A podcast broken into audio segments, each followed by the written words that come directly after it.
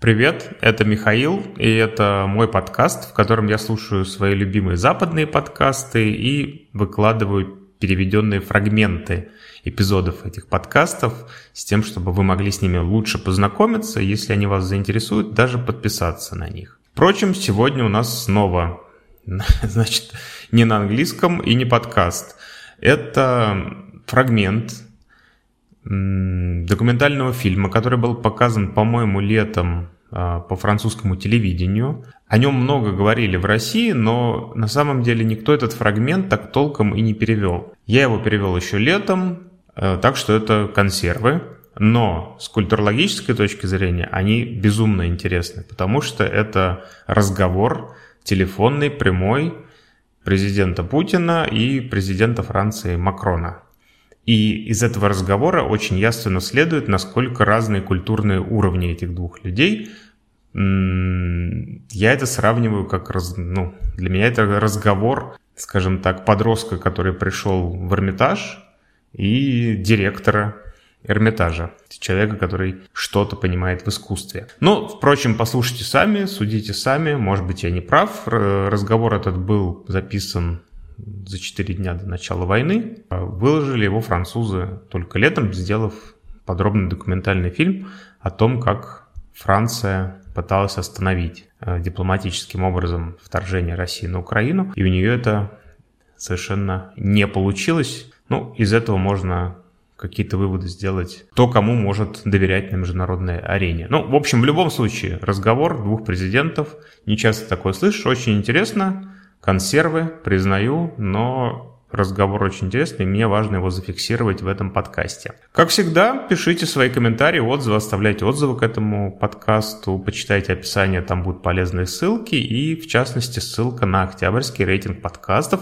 уже 100 подкастов на русском языке, которые вы можете использовать этот рейтинг для того, чтобы найти новые для себя интересные подкасты. Это некий путеводитель по подкастам. Не столько рейтинг, сколько путеводитель. В общем, поехали. Разговор двух президентов. Мне интересно будет ваше мнение. До встречи в следующем выпуске. Со времени нашей последней беседы напряженность продолжала расти. И ты знаешь о моей приверженности и решимости продолжать диалог. Я бы хотел, чтобы ты сначала изложил мне свое видение ситуации – и по возможности, достаточно прямо, как это принято между нами, сказал мне, каковы твои намерения, а затем я хотел попытаться понять, есть ли еще какие-то полезные действия, которые можно предпринять. И э,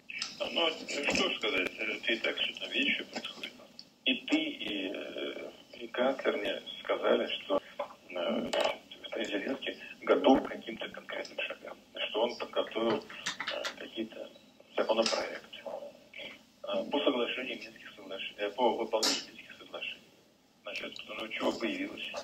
17 февраля господин Зеленский заявил, э, что Минские соглашения, цитирую, расставлены так, чтобы мы изначально были в проигрышной позиции. Уважаемый коллега, господин э, Зеленский, э, на самом деле ничего не делает, он вас обманывает. Ну, наверное, ты слышал, заявил вчера, что э, считает, что, самое, что Украина должна вернуться к ядерному статусу и ну, ну. внимание на.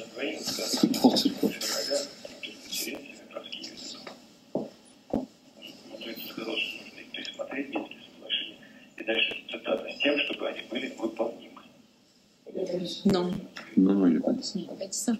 Je lui dire de ne pas entrer dans une euh, discussion de détail avec lui.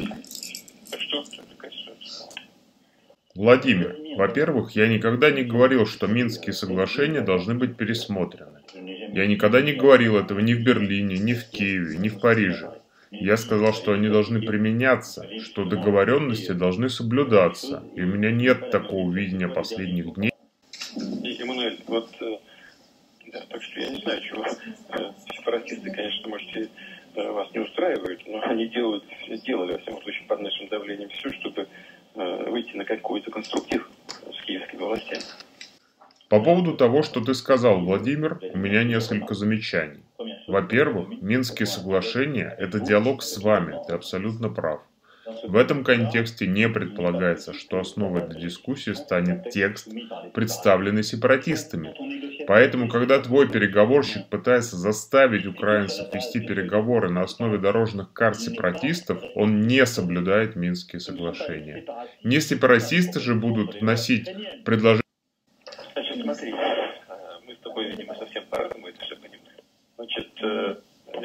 говорю, когда мы лично встречались, указывал и читал даже 9, 11, 12 Минских соглашений. Они у меня перед глазами. Четко написано, что именно правительство Украины, пункт 9 и далее, выдвигает предложение, и что это делается в рамках консультаций по согласованию с представителями отдельных районов Донецкой и Луганской областей в рамках трехсторонней контактной группы. Именно это мы и предлагаем сделать. Так что я не знаю, где твой юрист изучал право. Я просто смотрю на тексты и пытаюсь их применить. Я не знаю, какой юрист готов тебе сказать, что в суверенной стране тексты законопроектов предлагают сепаратистские группы. Они демократически выбранные правительства, потому что они пришли к власти в результате кровавого переворота с убийствами и поджогами, и с сжиганием людей живьем. Вот. И Зеленский у вас из, из этой команды. Значит, э, диалог подразумевает учет интересов другой стороны. Да, они представили свое предложение, но эти сепаратисты, как ты их называешь, они же ответили. Ответа-то нет никакого. Где же диалог-то? Следует понимать, как я уже тебе говорил, что предложения сепаратистов не имеют значения. Мы от них требуем, чтобы они отреагировали на предложения украинцев, и мы должны действовать в этом направлении, потому что таков закон. Твои слова в каком-то смысле ставят под сомнение твою собственную готовность соблюдать Минские соглашения. Послушай меня, но ты что, ты же меня слышишь Вот сейчас ты меня хорошо слышишь, правда? Я же тебе говорю, что эти сепаратисты, так называемые, ответили на эти предложения Они ответили, но на них не реагируют. Тогда скажем так.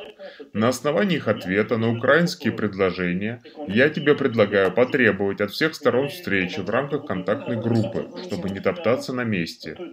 Мы можем прямо завтра их запросить, чтобы эта работа была выполнена, и потребовать, чтобы ни одна участвующая сторона не действовала методом пустого кресла.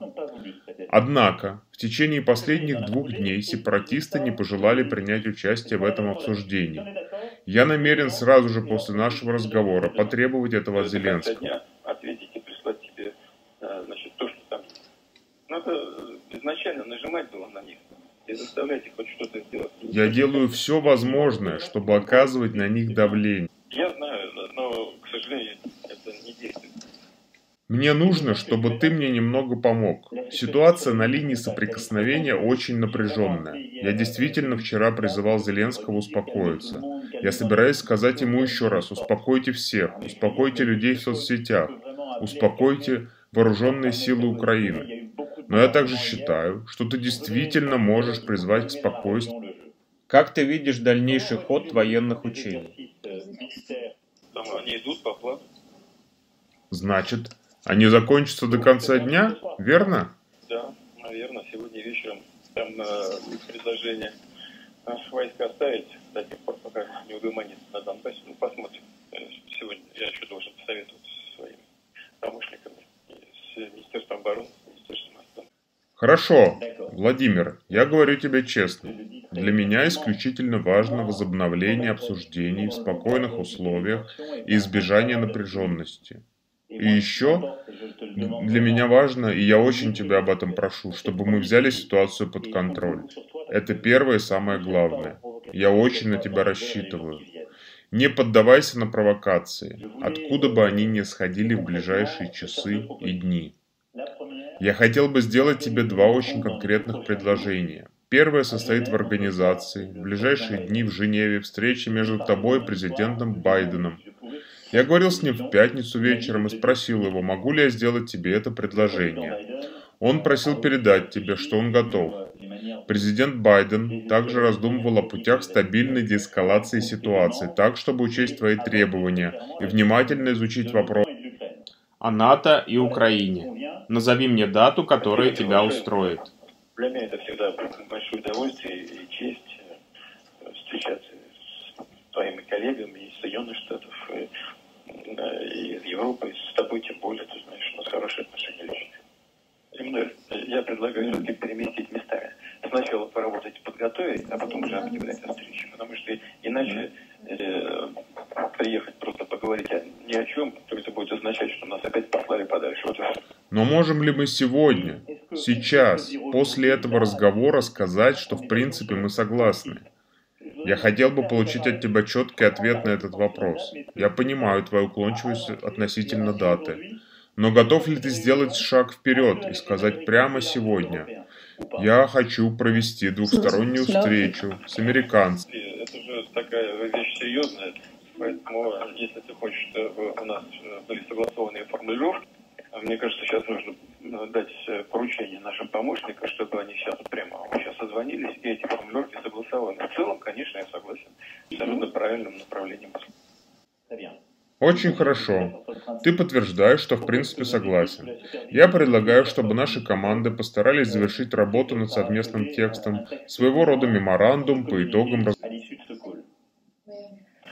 Я хотел идти играть в хоккей, разговариваю с чемпионом зала с тобой, но прежде чем не отдам эти все команды помощникам своим там, и соответствующим там, сотрудникам, буду приступать э, к физическим упражнениям. В любом случае, спасибо, Владимир. Остаемся на связи в режиме реального времени. Звони мне, если что-то возникнет. Благодарю вас, господин президент.